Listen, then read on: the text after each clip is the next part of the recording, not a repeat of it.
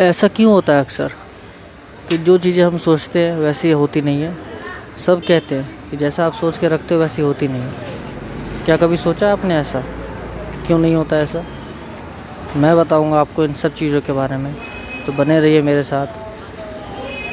मैं मनोहर झा, आपके दर्द, आपके तकलीफ़ों में, आपके भविष्य में।